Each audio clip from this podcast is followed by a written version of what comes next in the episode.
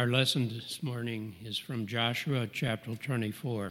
Then Joshua gathered all the tribes of Israel to Shechem and summoned the elders, the heads, the judges, the officers of Israel, and they presented themselves before God. And Joshua said to all the people, Thus says the Lord, the God of Israel Long ago your ancestors, Terah and his sons Abraham and Nahor, lived beyond the Euphrates and served other gods.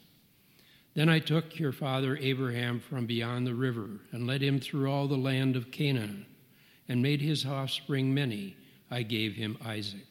And to Isaac I gave Jacob and Esau. I gave Esau the hill country of Seir to possess, uh, but Jacob and his children went down to Egypt. Then I sent Moses and Aaron, and I plagued Egypt with what I did in its midst, and afterwards I brought you out. When I brought your ancestors out of Egypt, you came to the sea, and the Egyptians pursued your ancestors with chariots and horsemen to the Red Sea. When they cried out to the Lord, he put darkness between you and the Egyptians, and made the sea come upon them and cover them, and your eyes saw what I did to Egypt Afterwards, you lived in the wilderness for a long time. Then I brought you to the land of the Amorites, who lived in the other side of Jordan. They fought with you, and I handed them over to you, and you took possession of their land, and I destroyed them before you. Then King Balak, son of Zippor of Moab, set out to fight against Israel. He sent and invited Balaam, son of Beor, to curse you. But I would not listen to Balaam. Therefore I blessed you.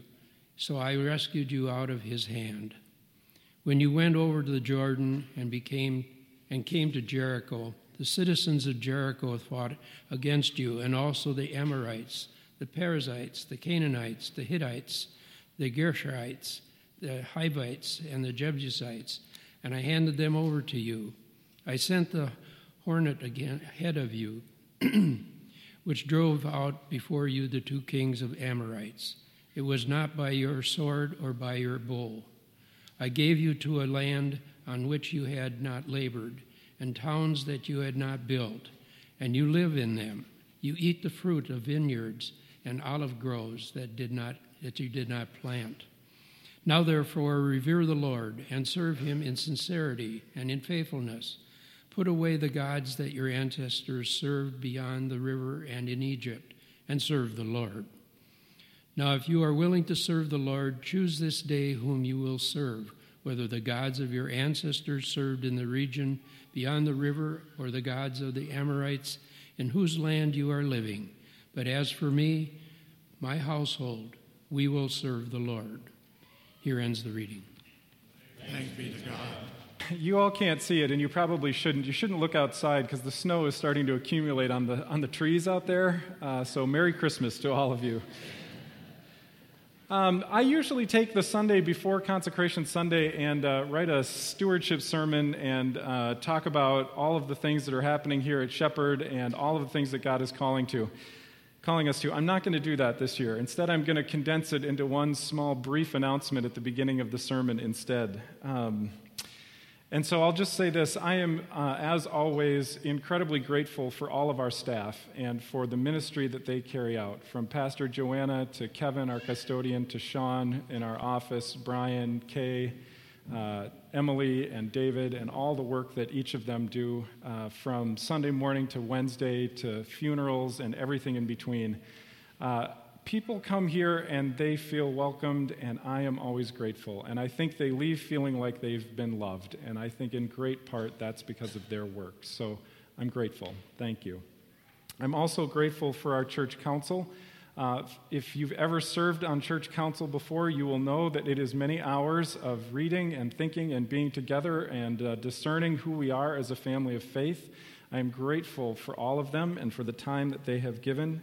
I'm grateful for all of the people that volunteer. I'm just curious if you have ever or are currently somehow volunteering at Shepherd, would you raise your hand? One of the things that I one of the things I find so interesting about Shepherd is when I ask that question, there's hardly anybody in the congregation who doesn't raise their hand. Uh, almost everyone has a role to play here in our family, and I am so very grateful. Would you give each of those groups of people a round of applause and appreciation this morning?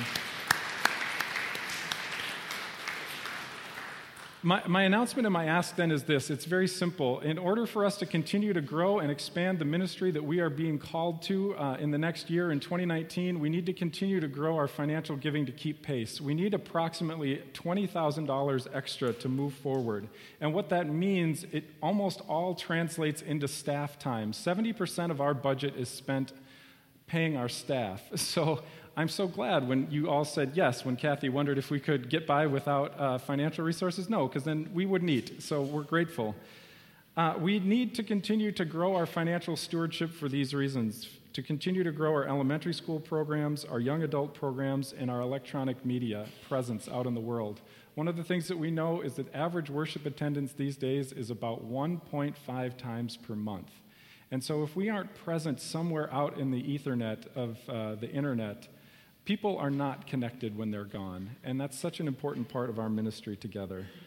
So I am asking for everyone to consider the possibility of growing their pledges for the next year to make all of those things possible. End of stewardship sermon for 2018. Thanks be to God, right? Let us pray. Gracious and loving God, stir up your holy power this day and come.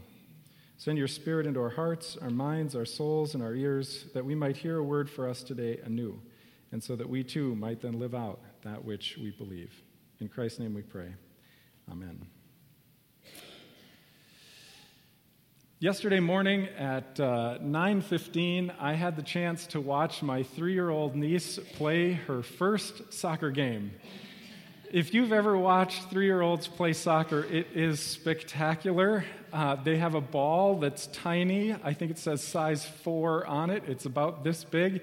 And the people that are out on the field chasing that ball aren't much bigger. And my niece, at three years old, is one of the smallest. She is in the bottom two percentile for height and weight. She is a peanut uh, I think the ball might actually outweigh her. And the best part about this, and I'm sure many of you have seen this happen before, is that watching three year olds play soccer is just like watching a swarm of little people chase around the ball. They, they're just, there's the ball, and they just kind of all follow it around. Uh, although on the other team, there was one girl in particular who was especially speedy and aggressive, and she would get the ball and then take it all by herself while everybody else just stood and watched, go down to the other end and score. And then the great part is they all ran down and high fived her, both teams. It was just, it was the best ever. Uh, the other great thing about it is that, um, that I thought was so great is that my niece, who I'm sure has been told not to take things that weren't hers, when she was being told to get the soccer ball away from somebody else, said, But mom, that's not very nice. and I thought, well, good grief, that is awfully spectacular. Uh, in fact, she, she got kind of confused about the way the game was being played, and she came off to the sideline. And in fact, at one point, there was only one kid from my uh, niece's team that was still on the field with five others from the other team and they were asking for their parents to come out and help because they felt, they felt overwhelmed. So I tell you that because it is, as I'm sure many of you know, an incredible joy to watch the world through the eyes of a three year old. The world is a beautiful and amazing place. Uh, and I find it amazing that at three, she tells her parents, I'm sorry, I'm not going to take the soccer ball away because that's not nice. I tell you that to tell you this the stark contrast and juxtaposition of my adult listening life these days. I tell you that story, and I hope it sounds hopeful and fun because this one did not. As I get in the car and I'm listening to talk radio, I'm listening to NPR, and somebody gets on the new on the radio program, and it's a call-in show, and somebody starts describing Brett Kavanaugh as evil and wicked, a spoiled, rotten rich kid who has gotten away with. And I just sat in the car for just a second with the eyes and ears of my three year old niece. And the juxtaposition was so startling and stark that my adult ears were hearing things that, if they would have come out of the mouth of my three year old niece, would have been unimaginable. In same juxtaposition, earlier in the week, I got an email from a friend of mine, and I love this person with all my heart. And we will go have lunch and have a conversation. It was an email with a picture of a Kentucky Fried Chicken billboard, but all the words had been changed. Instead, what it said is Kentucky Fried Chicken, Taylor Swift special, two bony thighs, two small breasts, one left wing. And then at the bottom was an asterisk, and it said, Notice there is no head on the menu. How is it appropriate that we talk about a dismembered woman's body for some sort of political means? Filter that through the eyes and the ears of a three year old playing soccer for just a second, would you please? If we are anything in the world, are we not, as people of God, called to be God's hands and feet and voice in the world? Are we not, in fact, called to stop for just a second in the midst of our adult, chaotic lives of chasing around the soccer ball or whatever we call it, to pause for just a second? And when we hear such name calling, say something? I don't watch a whole lot of TV, but I did the other day, and it was startling. Have you noticed how often our discourse has suddenly devolved into just name calling and personal character attacks? Simple name calling and personal character attacks. I would describe them as trying to be both cunning and violent. Can you yourselves hear the political ads on the TV through the eyes and the ears of a three year old child?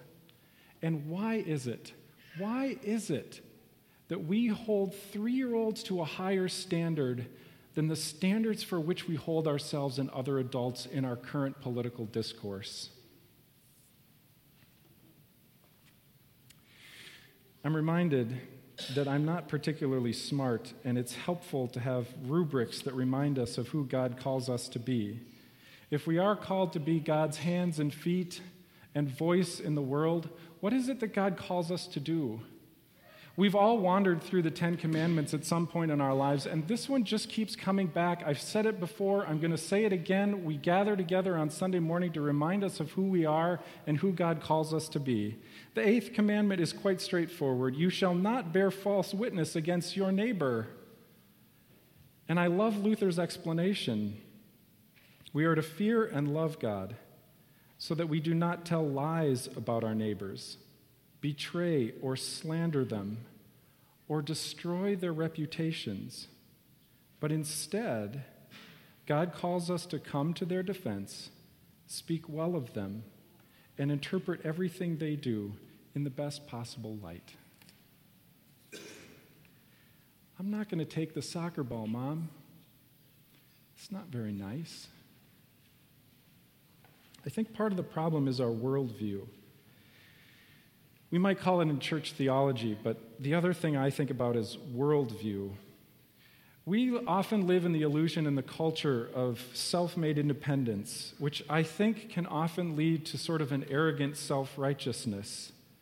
What I found so unbelievable about reading the stories of the Old Testament is how often the story reminds the people in the Old Testament, those Israelites wandering around, to remember that they were once slaves and how often what comes up is it's not their victory, it is God's victory that is given to them as a gift.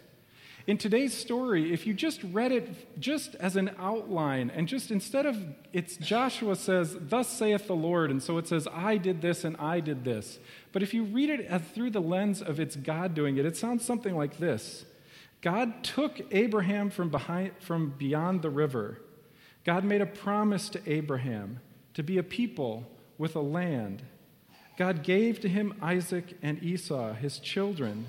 God gave Esau the hill country, and God brought Jacob to Egypt. God gave the people Moses.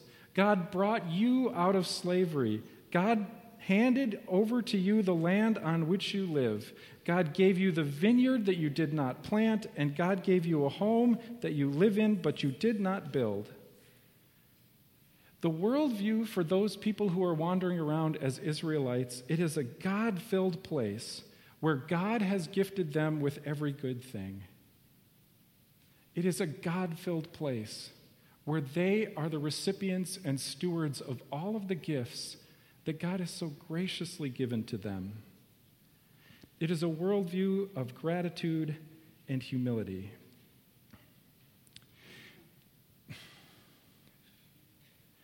To drive home this point just one step further, let me ask, as a family of faith here at Shepherd of the Hills, by show of hands, who knows the name of the architect that designed the sanctuary in which you sit this morning, all warm and dry from the snow?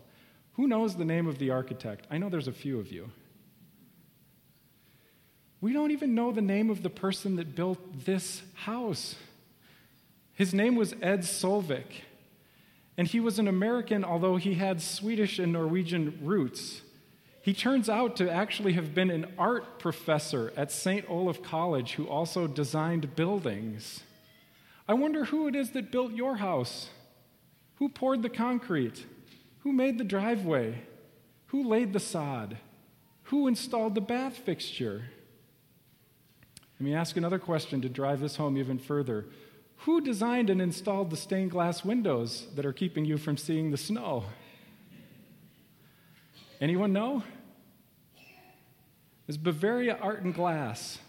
It was a small family company here in St. Louis Park that's no longer in business.